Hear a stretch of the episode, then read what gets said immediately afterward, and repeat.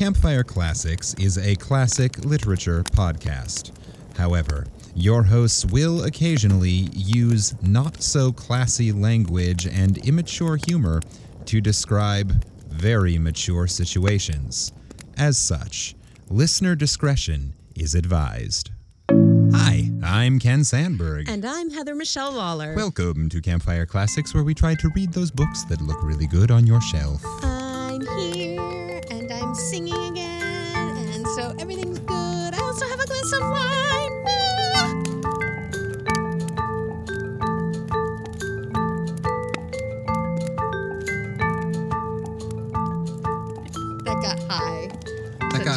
I'm also guessing it wasn't um, super close in pitch to the music that was playing under oh, it. probably not. I So- probably I can't hear that. Only you can hear that. I just that was probably a really weird Sondheimy dissonant melodical thing. That's what it was. That's what it was. It wasn't. It wasn't atonal. It was Sondheim-esque. That was uh, a sneak peek of the new Sondheim musical, Coming this season to Broadway. which is actually coming this season to Broadway. Mhm. Um, but no one's heard any of the music, or like we don't think we have. So I challenge you to tell me that wasn't from the musical. ha ha. my my best friend Steven, um, who we who we lost, but yes, he he shared that song with me Yeah, before yeah, before he went.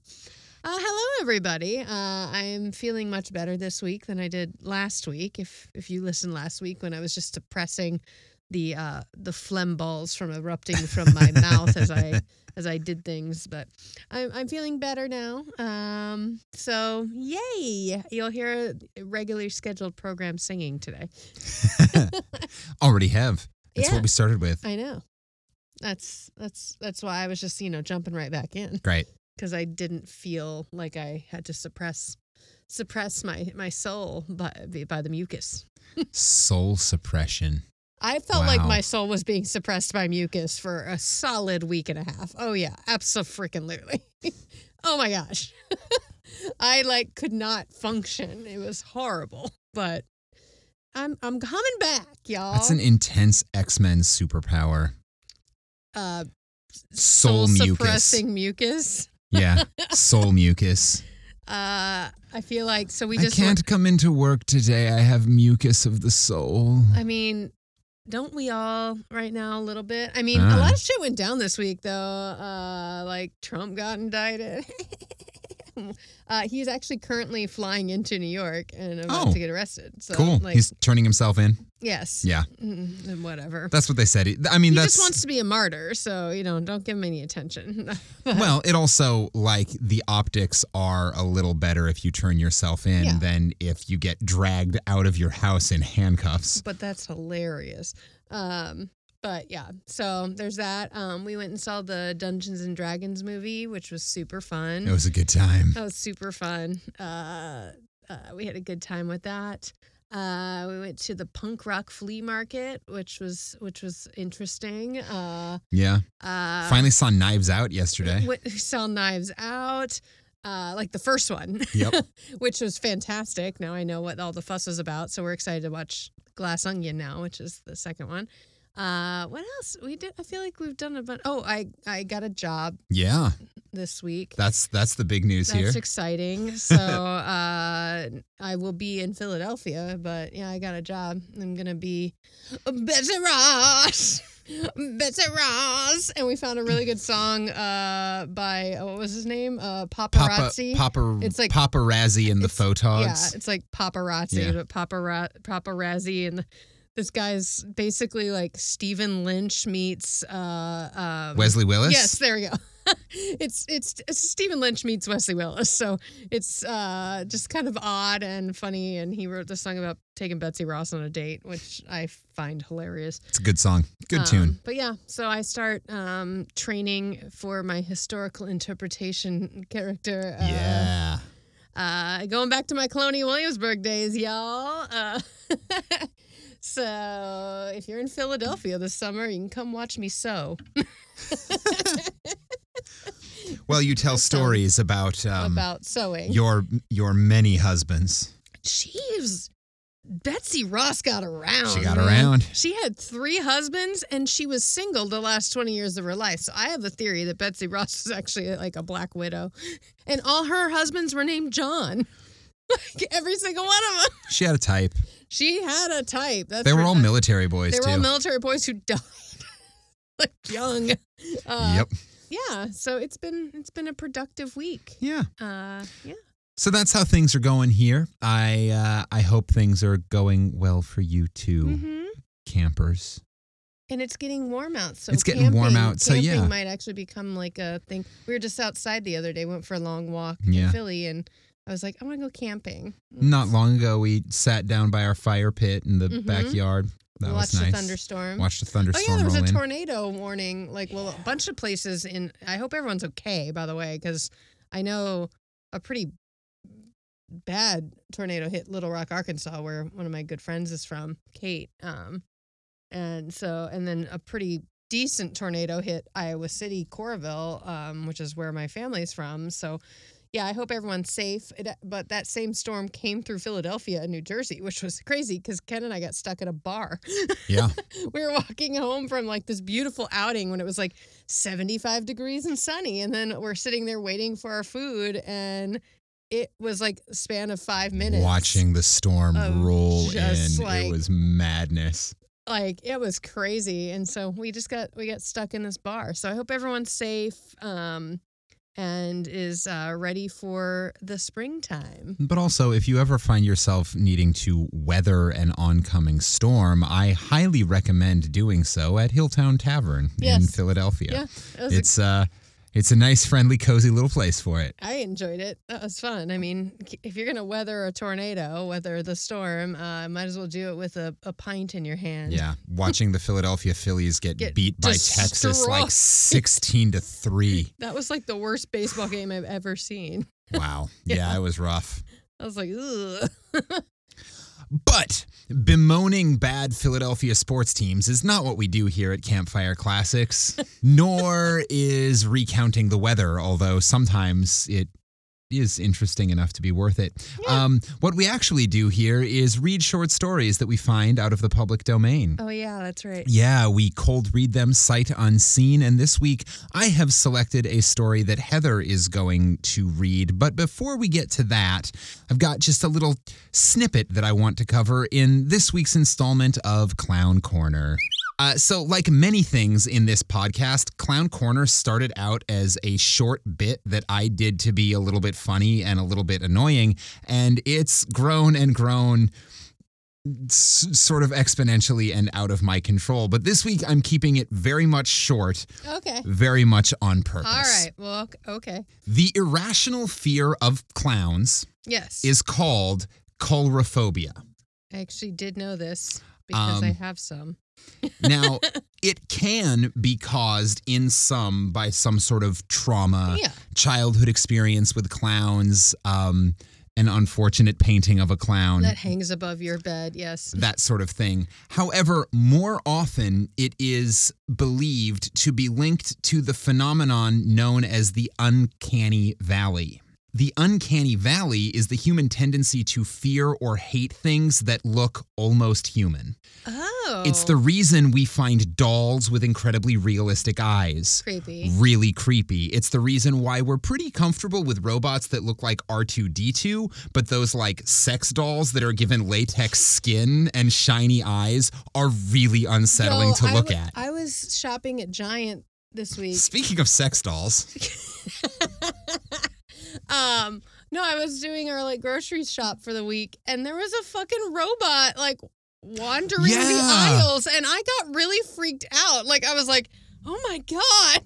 Like I didn't like it. It was like clean. It had a sign on it. Yeah. It says, "Don't mind me. I'm just here to keep your store clean and fresh or whatever." And I went, "This is not it. This was- is this is how we all die. I saw when the that. lasers start shooting out of this machine." yeah, I saw I saw that last time I was there too. It's basically a giant Roomba, It's, but it's also got a little price scanner on it. Yeah, it's Yeah. huge and it's like seven feet tall. Mhm. I was like, I don't like this at all. I got out of there so fast. I like found I was like, I don't want to be in this aisle. I don't like it. I don't want it. I it was very discon- it was very disconcerting. Anyway, and that one doesn't look like a person, No. but it was still not was- not it. Yeah, still a little creepy. Um, but it is true that the closer something that isn't human Mhm. looks to being human, the the more upsetting we tend to find it.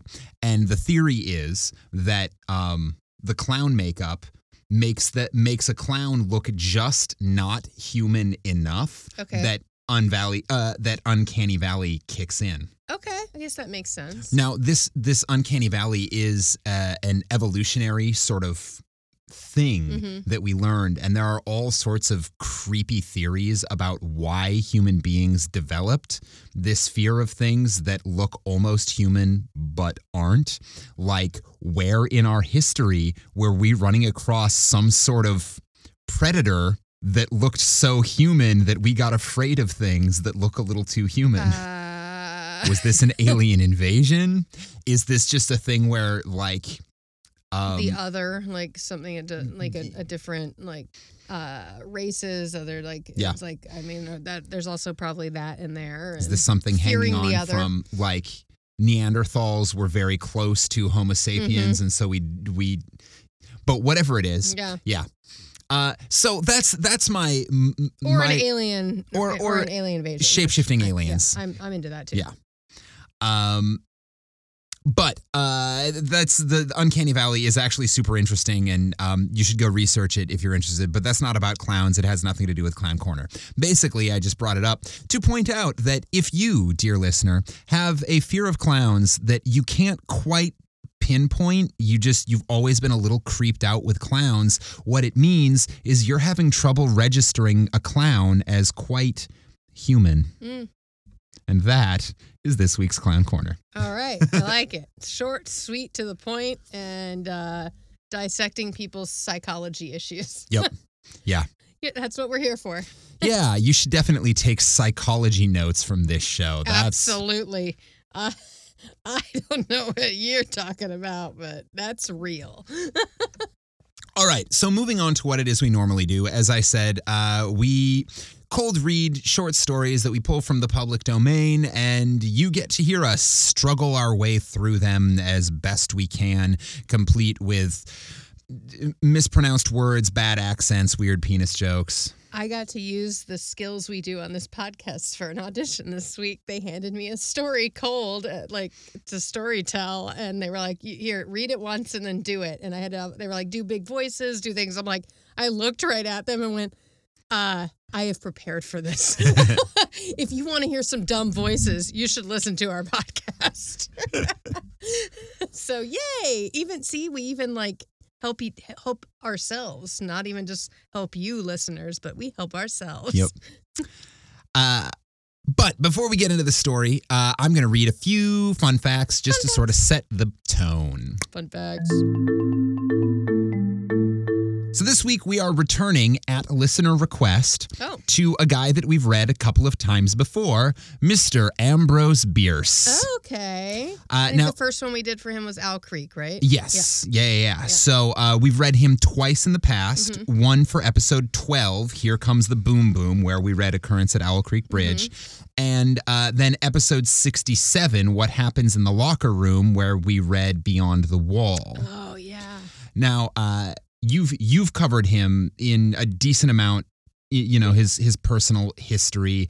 Um, he fought during the Civil War, wrote a ton of war and horror stories, and is generally considered to be a great author by critics, readers, and other writers. Oh, right, and his death is totally a mystery because he went to Mexico to fight in the Revolution, and we never heard from him again. He just like maybe got abducted by aliens Yeah. and had some of that uh, uncanny, canny valley. the uncanny valley thing. Well, your co-hosts, uh, dear listener, in the past have wildly speculated that he either became a vampire or was picked up by Marty and Doc Brown in the DeLorean. yes, Um, because those are. Or I mean, now I'm, I'm going to throw another one in there. The Doctor. or the Doctor.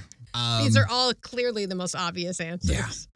He definitely just didn't get taken out by a firing squad. Definitely not. So that stuff we've all hinted at before, I've just got a couple more little pieces of color that I want to add to his background. Okay. Because it turns out that he was actually a fairly important figure politically, too. All right. Two stories. First, the railroad companies of America had taken out huge loans from the US government. Okay. Well, that makes sense. Yeah. By the mid 1890s, those loans were starting to come due. A couple of the bigger companies were sending lobbyists to Washington, D.C. to try to convince a friendly congressman to forgive the debt. so this really is like uh, Back to the Future 3. Okay. uh, so this this would actually be something akin to like if the government were to g- give loans to and then bail out some other major business Like sector, like the automobile industry in 2008. And the airline industry, and I don't remember when that was, but yeah. Um, so the money they were trying to get forgiven amounted to 130 million dollars, or about four and a half billion in today's currency. Uh, and the essence of their their plan was secrecy, right? The railroads advocates hoped to get a bill through Congress that would forgive all of their debts without any public notice or hearings. Yeah, because that always works. Um, Bierce got wind of the plan and he and his editor decided they didn't like it. So he went to DC to make sure that everybody knew what was going on. Exposing the bullshit. The lobbyists basically offered to pay him off to keep his mouth shut. They were like, name your price, whatever you want. Name your price. It's fine. Bierce's answer ended up being in newspapers nationwide. My price is $130 million. Jesus Christ. if, when you are ready to pay, I happen to be out of town, you can hand it over to my friend, the Treasurer of the United States. Damn, that's cold. That's that's some that's some Jon Stewart level like brilliance right there.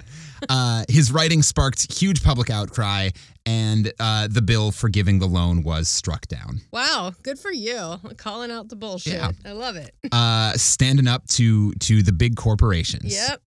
A few years later, Bierce was blamed for the assassination of President McKinley Wait, he was blamed for it? indirectly. Okay. He published a poem in 1900. Okay. In this poem, there were four lines that read The bullet that pierced Goebel's breast cannot be found in all the West.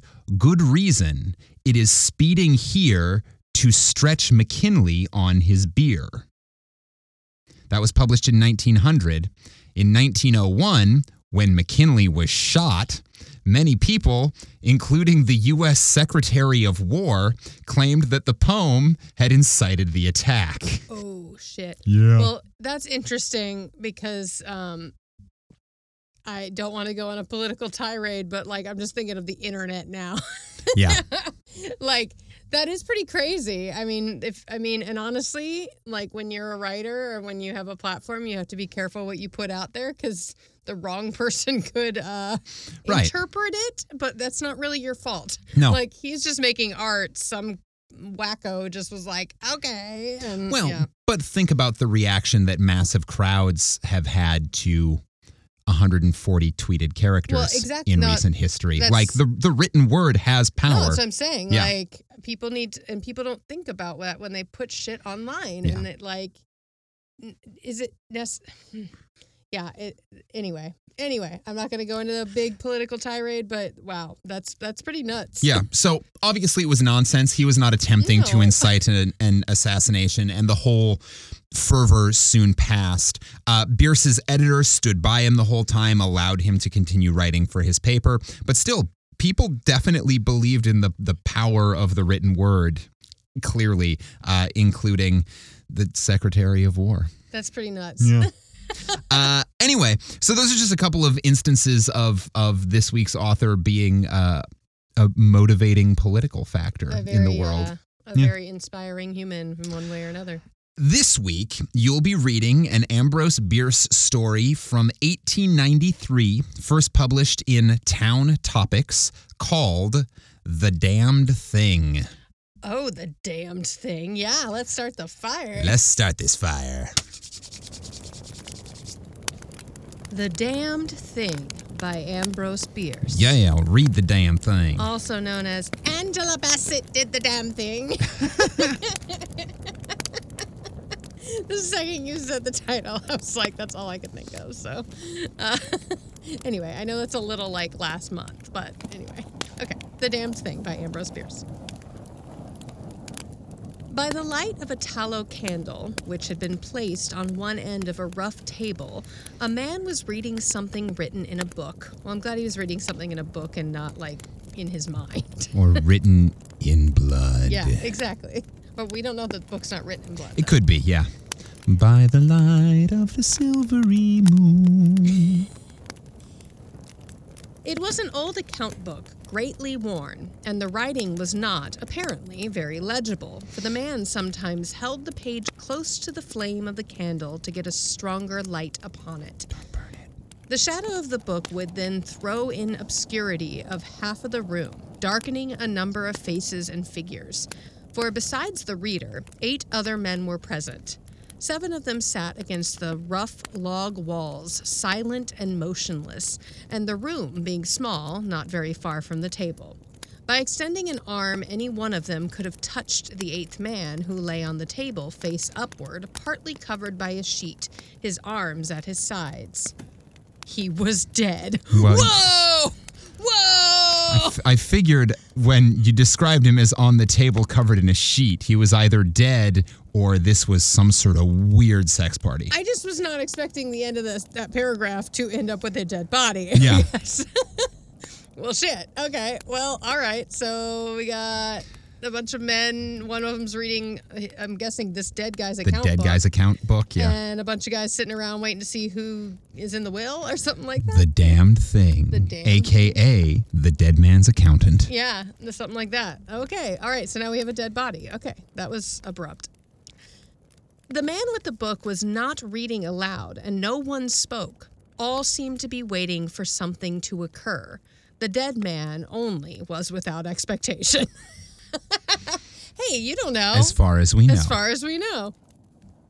From the blank darkness outside came in through the aperture that served for a window all the ever unfamiliar noises of night and the wilderness.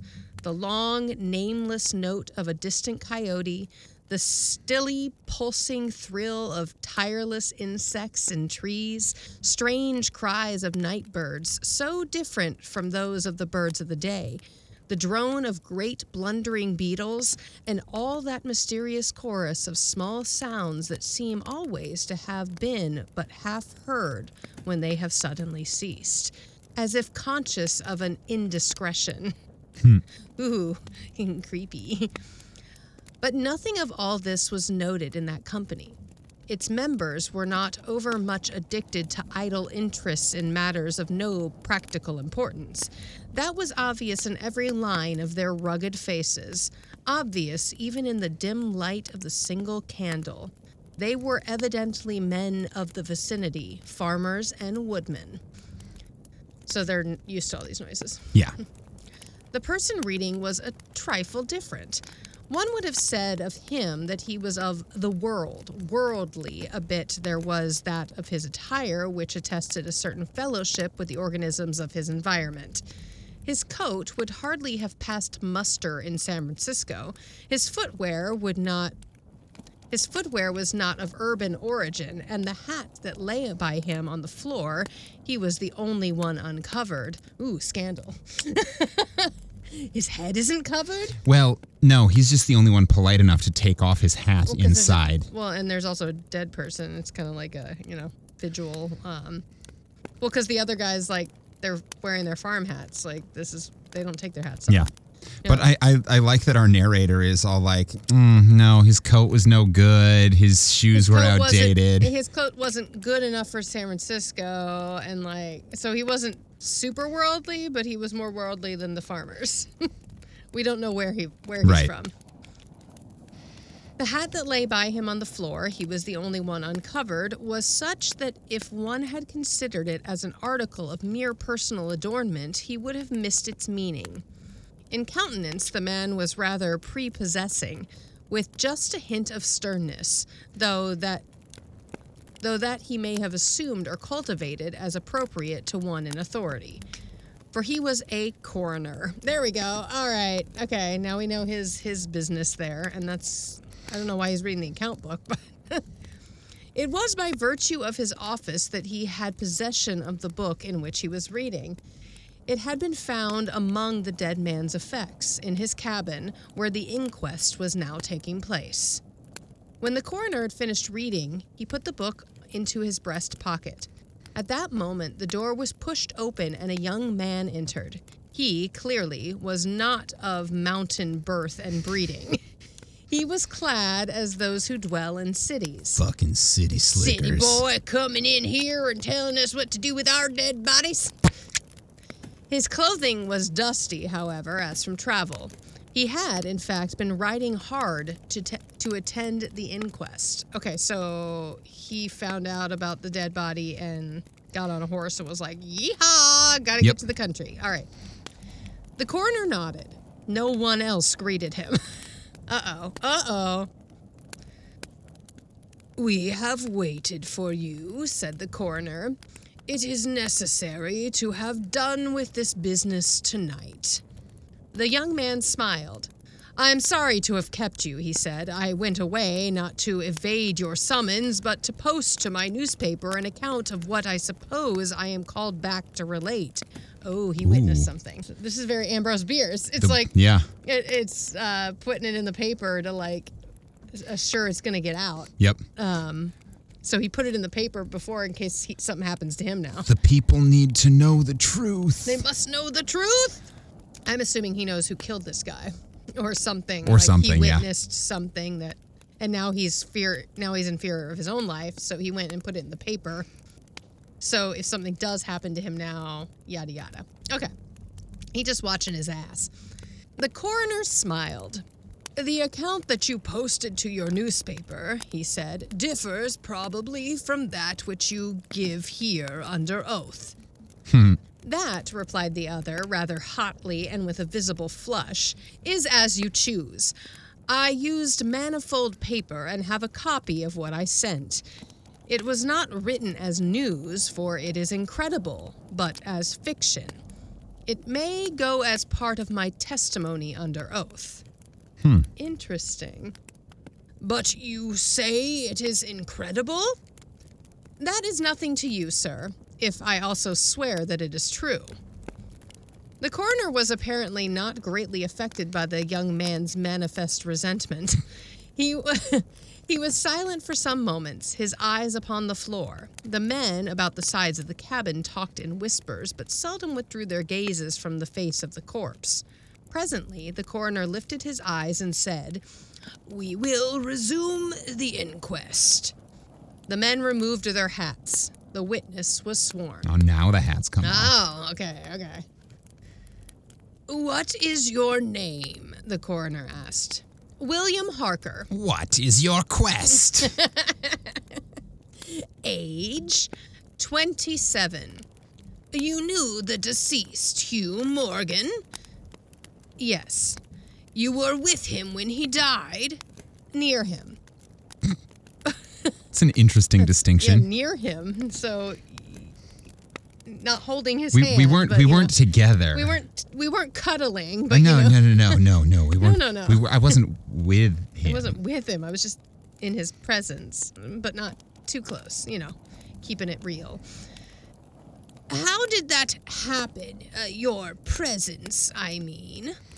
I was visiting him at his place to shoot and fish. A part of my purpose, however, was to study him and his odd, solitary way of life. He seemed a good model for a character in fiction. I sometimes write stories. I sometimes read them.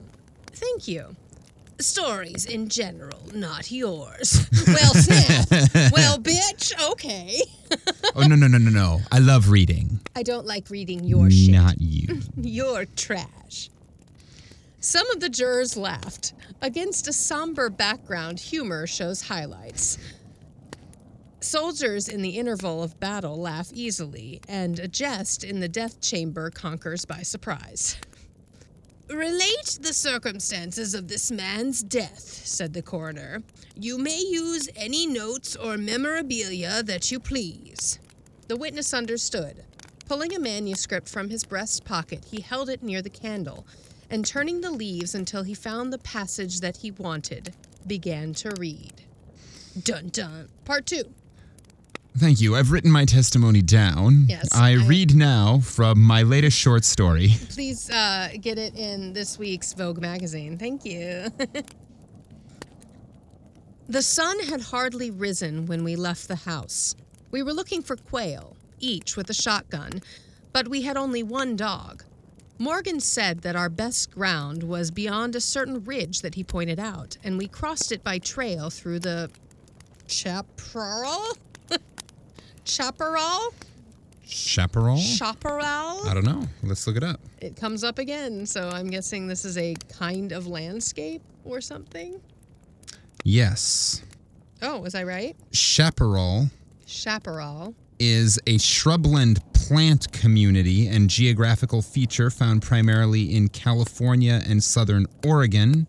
Yeah, so basically it's it that's that's the equivalent of saying we were making our way through the grassland or we were Yeah. making our way through the hills or It's whatever. It's like a bushland. yeah, it's the- because yeah, the type of topography. the bushland. We were making our way through the bush. We were hacking our way through the bush. Uh, no, he was just near me. He was just near me. Nothing was going on. on the other side was comparatively level ground, thickly covered with wild oats. As we Sometimes emerged, you got to sow those. huh? You Some- can sow those oats. Sometimes you got to sow those wild oats. Well, I think they're about to. As we emerged from the chaparral, Morgan was but a few yards in advance. Suddenly, we heard at a little distance to our right and partly in front a noise as of some animal thrashing about in the bushes, which we could see were violently agitated. We've started a deer, I said. I wish we'd brought a rifle. Morgan, who had stopped and was intently watching the agitated chaparral, said nothing, but had cocked both barrels of his gun. He's cocking his gun. Ching ching, sowing his wild oats. He's got two barrels. It's like the doctor with two hearts, but instead he's got two, Two barrels, barrels. to cock. Yeah. He's an alien. Isn't it? Go back to the alien Yep. invasion. He had cocked both barrels of his gun and was holding it with readiness to aim. I thought him a trifle excited. Sometimes that does make it harder to aim. I I'm mean, just if you saying. cock two barrels, and yeah, that would make it hard to Yeah. aim. And now he's super excited. yeah, you do need to hold it to aim Yeah, sometimes. sometimes, sometimes. If you're if you're courteous of you know Mm-hmm. those around you. Especially if it's a long shot. Oh, Lordy B. Uh, we're excited. I thought him a trifle excited, which surprised me, for he had a reputation for exceptional coolness, even in moments of sudden and imminent peril. Oh, come, I said. You're not going to fill up a deer with quail shot, are you? Still, he did not reply, but catching sight of his face as he turned it slightly toward me, I was struck by the pallor of it. Then I understood that we had serious business on hand, and my first conjecture was that we had jumped a grizzly. Oh no. I advanced to Morgan's side, cocking my piece as I moved. oh no. No, we got three we got three pieces Three cocked. barrels. Three barrels cocked. All right. I have a feeling this is not a bear. Uh, Yeah, probably not a bear, not a deer. It's going to be something creepy. The bushes were now quiet, and the sounds had ceased, but Morgan was as attentive to the place as before. What is it? What the devil is it? I asked. The damned thing, he replied without turning his head. Oh shit, we got the title of the story and the first time we've heard Morgan talk. All right. That's some like double whammy of importance right there. I'm going to say it again because it's that important. The damned thing, he replied without turning his head. His voice was husky and unnatural. He trembled visibly. I was about to speak further when I observed the wild oats near the place of the disturbance moving in a most inexplicable way. I can hardly describe it. It seemed as if stirred by a streak of wind, which not only bent it, but pressed it down, crushed it so that it did not rise. And this movement was slowly prolonging itself directly towards us. Ew. It's like a So crop whatever's circle. out there is coming towards us. It's like a crop It's circle. moving. It just kind of like bends the like like the wheat over or Yep. whatever. It's like but you like nothing's But you can't see what it is. But you just see that the wheat's moving yeah, or the oats like, are moving. What the fuck? Nothing that I had ever seen had affected me so strangely as this unfamiliar and unaccountable phenomenon, yet I am unable to recall any sense of fear. I remember, and tell it here because, singularly enough, I recollected it then, that once, in looking carelessly out an open window, I momentarily mistook a small tree close at hand for one of a group of larger trees at a little distance away. It looked the same size as the others, but being more distinctly and sharply defined in mass and detail, seemed out of harmony with them. It was a mere falsification of the law of aerial perspective, but it startled, almost terrified me. So we rely upon the orderly operation of familiar natural laws that any seeming suspension of them is noted as a menace to our safety, a warning of unthinkable calamity. This is weirdly falling in line with the uncanny valley. I know, it really is. I love it when that shit happens. I know, it really is. Like it's all like if something seems off, It you're probably is. well, if something seems off, our intuition as human beings, as animals, Mm-hmm. makes us go, something's not right, and Yeah. it makes you look into it further. So, like he was up in a window once, and it looked like a tree was moving or something, but it's like, nope, nope, nope. It was just by, it was just a weird. Mm-hmm. My depth perception was weird for a minute, but And now he's looking at this grass bending over and going, feeling the same sort of thing. something's not right but i don't know what it is but like you get that you get that thing in your stomach that's like who what what's happening? What's happening? What's happening? Yeah. so now the apparently causeless movement of the herbage and the slow undeviating approach of the line of disturbance were distinctly disquieting. My companion appeared actually frightened, and I could hardly credit my senses when I saw him suddenly throw his gun to his shoulders and fire both barrels at the agitated grass. Before the smoke of the discharge had cleared away, I heard a loud, savage cry, a scream like that of a wild animal, and flinging his gun upon the ground, Morgan sprang away and ran swiftly from the spot. Shit. He just like shot at nothing and ran. Yep. I would follow him, brah. Yeah, Like, yeah, get yeah, the I'm fuck thinking. out of there. At the same instant, I was thrown violently to the ground by the impact of something unseen in the smoke, some soft, heavy substance that seemed thrown against me with great force. Ooh, it's Oh, like the smoke monster in Lost. Before I could get up, oh yeah, that's the, that's the noise. It's actually. Do you know what the noise is? A raptor No, it's the um, it's the ticker tape. the the the, the little ticker thing for um receipts in a taxi cab. ticker tape, like a ticker machine. Yeah. Yeah, yeah. yeah. I I um think I did know that. But I remember yeah. the the the like a behind the scenes or something. No, I remember the the first time I was walking down the streets of New York after having watched some of Lost for the first time and I heard that sound when someone got out of a cab and it freaked me the fuck out. That's funny because I watched a lot. Like the, so, the first experience I had with Lost was my roommate watched it, and I watched one episode like in like in like season four. Like season four had started, Mhm. and I watched one episode and I loved it, even without knowing what the fuck was going on. Sure. And like the following week, I got the flu, like really bad flu, and was down for like a week. I mean, this is like you know me a couple weeks ago. Um, and so I went to the Blockbuster on the corner in Queens, and I rented the first three seasons. I rented one, and then I and Yep. I fucking watched all three seasons like back to back to back to back. I don't remember having that experience, Yeah. but I do remember being like oddly like freaked out by flying and all these like weird like all of a sudden like Yeah. I- yeah you you watch a show like that where like ultra paranoia is like the thing and all of a sudden every noise and everything you're like oh my god Yeah. yep i also had a very um healthy unhealthy obsession with sawyer That's fair. A lot of people did. oh the bear cage Anyway, moving forward. I was always I was 25. You know, what are you to do? I was always team Sayid, but oh, I love Sayid. I loved Sayid, but I just had a like. I always like the bad boy. What can I say, sweetie? okay, so he just got whacked by a smoke monster. Okay. Before I could get upon my feet and recover my gun, which seemed to have been struck from my hands, I heard Morgan crying out as if in mortal agony, and mingling with his cries were such hoarse, savage sounds as one hears from fighting dogs. Inexpressibly terrified, I struggled to my feet and looked in the direction of Morgan's retreat. And may heaven in mercy spare me from another sight like that. At a distance, of less than 30 yards was my friend, down upon one knee, his head thrown back at a frightful angle, hatless, his long hair in disorder, and his whole body in violent movement from side to side, backward and forward.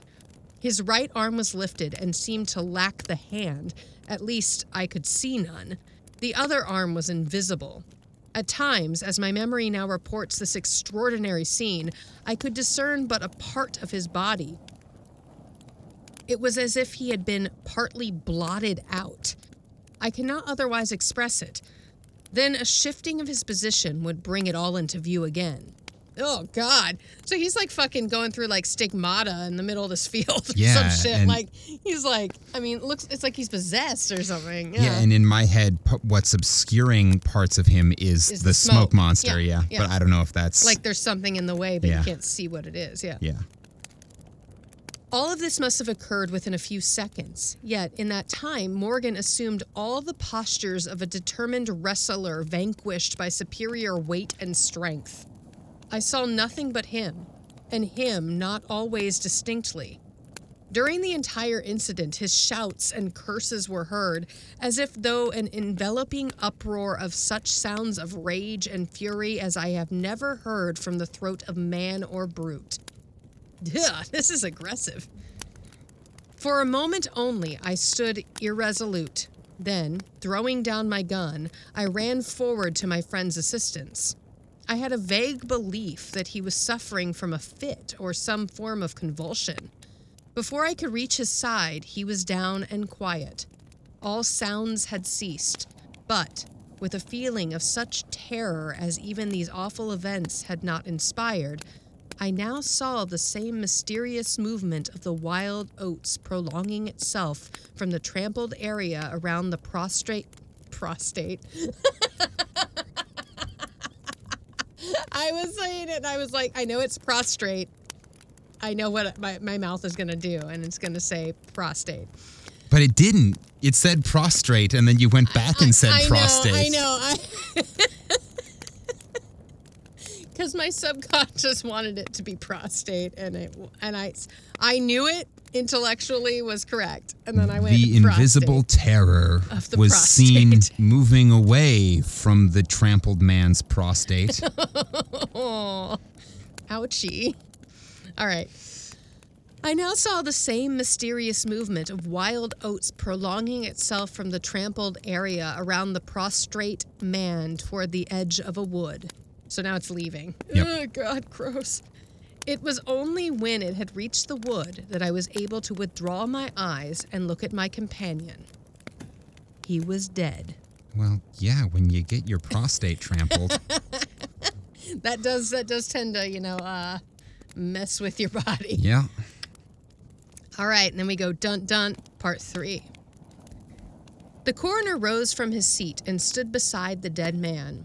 Lifting an edge of the sheet, he pulled it away, exposing the entire body, altogether naked. Well, that seems rude. Put some pants on the man. Lord, now we just got a bunch of men sitting around staring at a dead naked dude. Like, come on, that's- I get it. The coroner needs him naked to do like an examination. Does everyone need to see the man naked? I Are guess his- they, they're all excited to see two guns cocked. Are his barrels still cocked? yeah, I was gonna say. No, probably not, because if they were, there would have been a little tent little action tent, going yeah, on. Yeah, a, uh, like a little like fort. Yeah, a little like uh, table fort. and and our friend would have come in and been like, "Oh, are we playing fort? Yay!" Oh wait, it's just my friend Morgan. blah,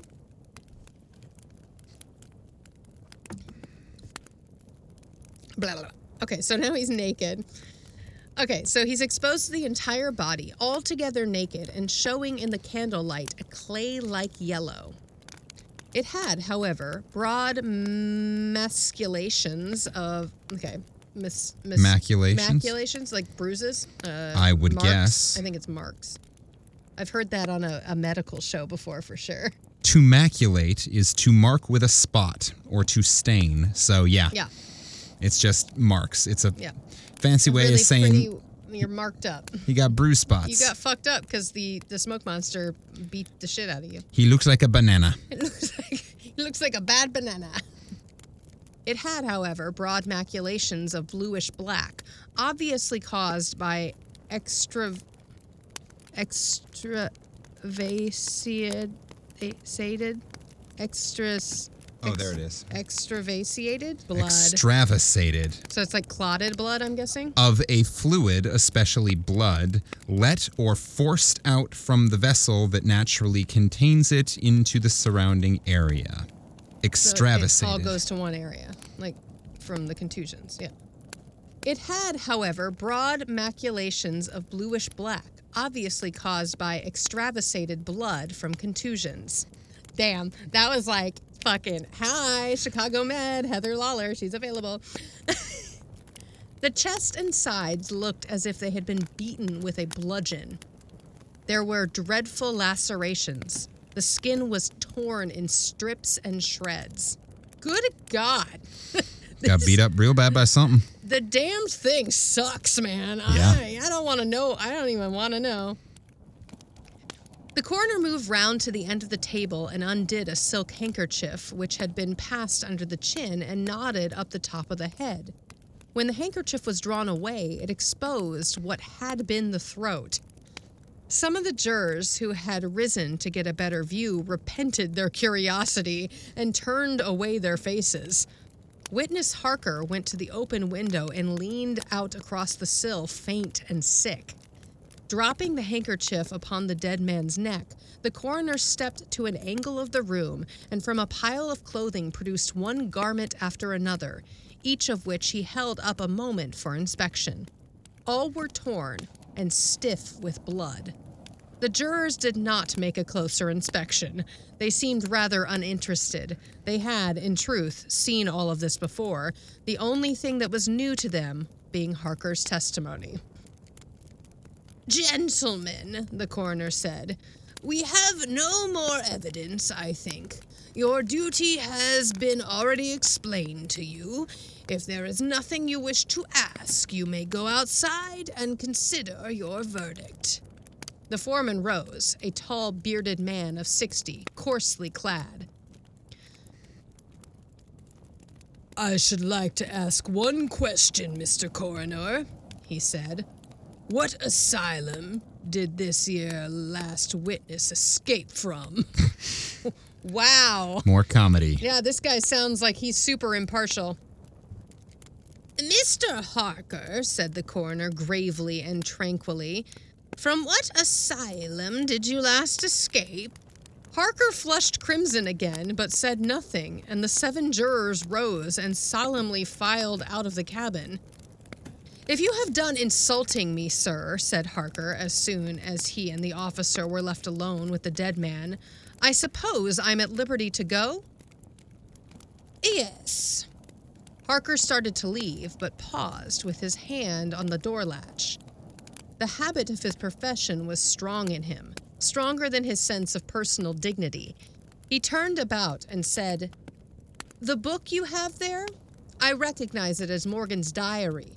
You seemed greatly interested in it. You read it while I was testifying. May I see it? The public would like the book. Will cut no figure in this matter, replied the official, slipping it into his coat pocket. All the entries in it were made before the writer's death. well, yes, Duh. but that might explain why this thing came and killed him. As Harker passed out of the house, the jury re entered and stood about the table on which the now covered corpse showed under the sheet with sharp definition. The foreman seated himself near the candle, produced from his breast pocket a pencil and scrap paper, and wrote rather laboriously the following verdict, in which various degrees of efforts all signed. We, the jury, do find the remains come to their death at the hands of a mountain lion. But some of us thinks, all the same, they had fits. Part 4 in the diary of the late Hugh Morgan are certain interesting entries having, possibly, a scientific value as suggestions. At the inquest upon his body, the book was not put in evidence. Possibly the coroner thought it not worthwhile to confuse the jury. The date of the first of the entries mentioned cannot be ascertained. The upper part of the leaf is torn away.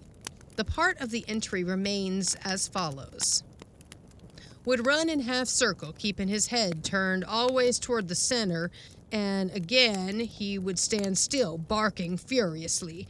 At last, he ran away into the brush as fast as he could go. I thought at first that he had gone mad, but on returning to the house found no other alteration in his manner than what was obviously due to fear of punishment. Can a dog see with his nose? Do odors impress some olfactory center with images of the thing emitted from them? September 2nd? That's my birthday! Yay! Yeah, probably nothing bad happened. What was In honor of your birthday. In honor of my birthday. I mean, clearly this was mm, about 100 years before I was born, but. September 2nd. Looking at the stars last night as they rose above the crest of the ridge east of the house, I observed them successfully disappear from left to right. Each was eclipsed but an instant, and only a few at the same time, but along the entire length of the ridge, all that were within a degree or two of the crest were blotted out. It was as if something had passed along between me and them, but I could not see it, and the stars were not thick enough to define its outline. Ugh, I don't like this. That's creepy. Yeah, that's real creepy. That's like a fucking UFO. like- Something yeah. Yeah. blocking out the stars. Several weeks of entries are missing. Three leaves being torn from the book. That's never a good sign. Nope. September 27th. It has been about here again. I find evidences of its presence every day. I watched again all of last night in the same cover, gun in hand, double charged with buckshot. In the morning, the fresh footprints were there as before. Yet I would have sworn that I did not sleep. Indeed, I hardly sleep at all. It is terrible, insupportable. If these amazing experiences are real, I shall go mad. If they are fanciful, I am mad already. October 3rd. I shall not go. It shall not drive me away. No, this is my house, my land. God hates a coward. October 5th. I can stand it no longer. I have invited Harker to pass a few weeks with me. He has a level head. I can judge from his manner if he thinks me mad. October 7th. I have the solution of the problem. It came to me last night, suddenly by revelation. How simple, how terribly simple. There are sounds that we cannot hear. At either end of the scale are notes that stir no chord of the imperfect instrument, the human ear. They are too high or too grave. I have observed a flock of blackbirds occupying an entire tree top, the tops of several trees, and all in full song. Suddenly, in a moment, at absolutely the same instant, all spring into the air and fly away. How? They could not all see one another. Whole treetops intervened. At no point could a leader have been visible to all. There must have been a signal of warning or command, high and shrill above the din, but by me unheard. I have observed, too, the same simultaneous flight when all were silent among not only blackbirds but other birds, quail, for example, widely separated by bushes, even on opposite sides of a hill. It is known to seamen that a school of whales basking or sporting on the surface of the ocean miles apart, with the convexity of the earth between them, will sometimes dive at the same instant, all gone out of sight in a moment. The signal has been sounded, too grave for the ear of the sailor at the masthead of his comrades on the deck, who nevertheless feel its vibrations in the ship as the stones of a cathedral are stirred by the bass of the organ. As with sounds, so with colors. At each end of the solar spectrum, the chemist can detect the presence of what are known as actinic rays. They represent colors, integral colors in the composition of light, which we are unable to discern. The human eye is an imperfect instrument. Its range is but a few octaves of the real chromatic scale. I am not mad. There are colors that we cannot see. And God help me, the damned thing is of such a color. The end. creepy. Yeah. Uh, also, What a cool fascinating structure. that in what was this 1893? Yeah, that he knew. Well, I he's mean, he's talking about ultraviolet and and infrared light waves. He doesn't have those names for it. but- sides of the spectrum with sound Yeah. and like i mean that's crazy yeah that was very like contemporary uh uh, uh awareness of like light and sound and also like i love the structure of this story like it was okay there's a dead man Yep. parker shows up and then we get Parker's testimony, but we flash back to the actual day. right. So it's happening in real time. Then we flash forward to like the jury deciding what actually happened and him asking for the book. And then we get to actually hear after Harker's like gone and everything's it's basically case closed. We actually hear what he wrote and like how he fucking saw an alien. Like that's an alien.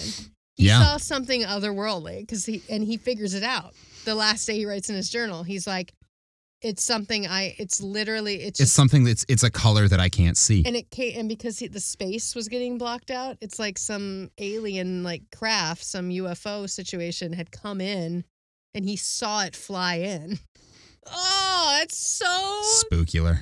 Spooky and so fun. I really, really liked that story. So I just looked it up. Uh, infrared light was discovered in 1800. Ultraviolet was discovered in 1801. Okay, so it was knowledge. It was So it was n- known, it was but- knowledge that was sitting out there, but it wasn't like I mean, because technology didn't exist to the point Yeah. like now we I mean everything we use has some sort of that light and everything but that um yeah this that I really like the story.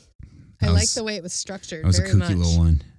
That was fun. Also like eerie and because you don't get the I love stories where you don't get the answer. Yeah. There is no answer. Because you don't need it. Well, it, there is no answer. It's like we don't know what it was. Mhm. Like something unseen and unknown killed him in front of someone else. So Yeah. he watched it tear him apart and leave. And they think he's crazy because he's a fiction writer and whatnot. But he's like, no, no. And you hear in his book that he brought him in to be the sane one because Yeah. he, he is level headed. Not one bit of him is like, that guy was crazy. He's like, yeah. Yeah, no, I saw things that were off too, and I, didn't like saw it. things I cannot explain. Yeah. And um, I want to leave now. Thank you. I never want to come back to this place ever again. Ooh, I liked that one a lot. Did you like that one, readers? Because I liked it. That was like the right kind of spooky. It was like a mystery Yeah, and a and a ghost sort story of a and a cryptid. sci-fi horror Yeah. mystery thing. Ooh, I liked it. I like Ambrose Bierce. He's, Yeah. he slays. I've I've liked all his stories. Yeah, He hope, slays. hope you He enjoyed. did the damn thing. Hope- Ambrose Bierce, you did the damn thing. hope you enjoyed that return to uh, to Ambrose. yeah, I did. That Yeah. was fun.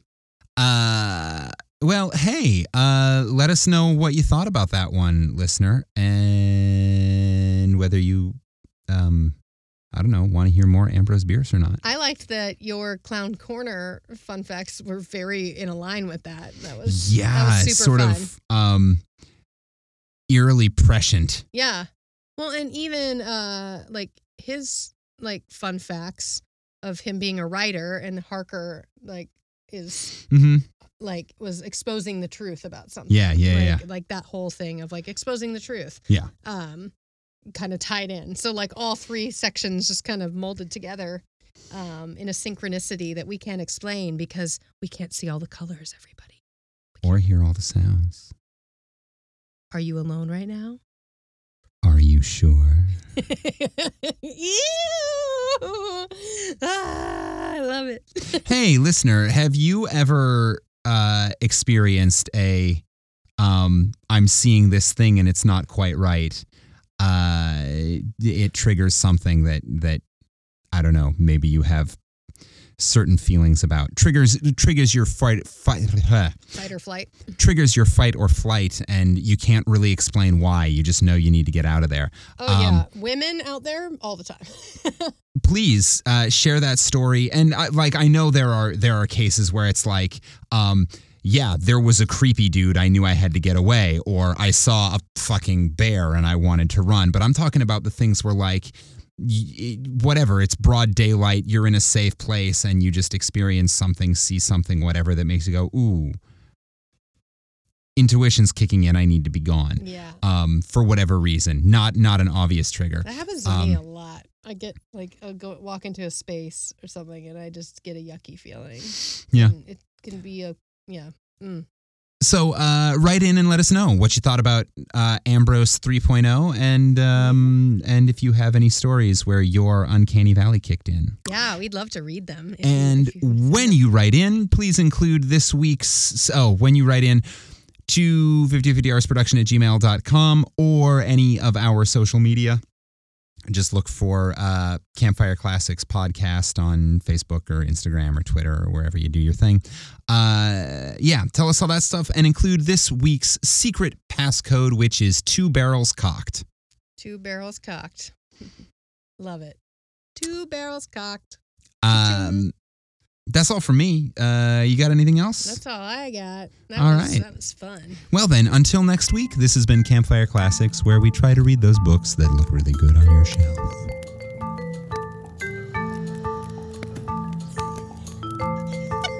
I just wanted to do something creepy. Sure. I think you succeeded. boogity boogity. That was less creepy and more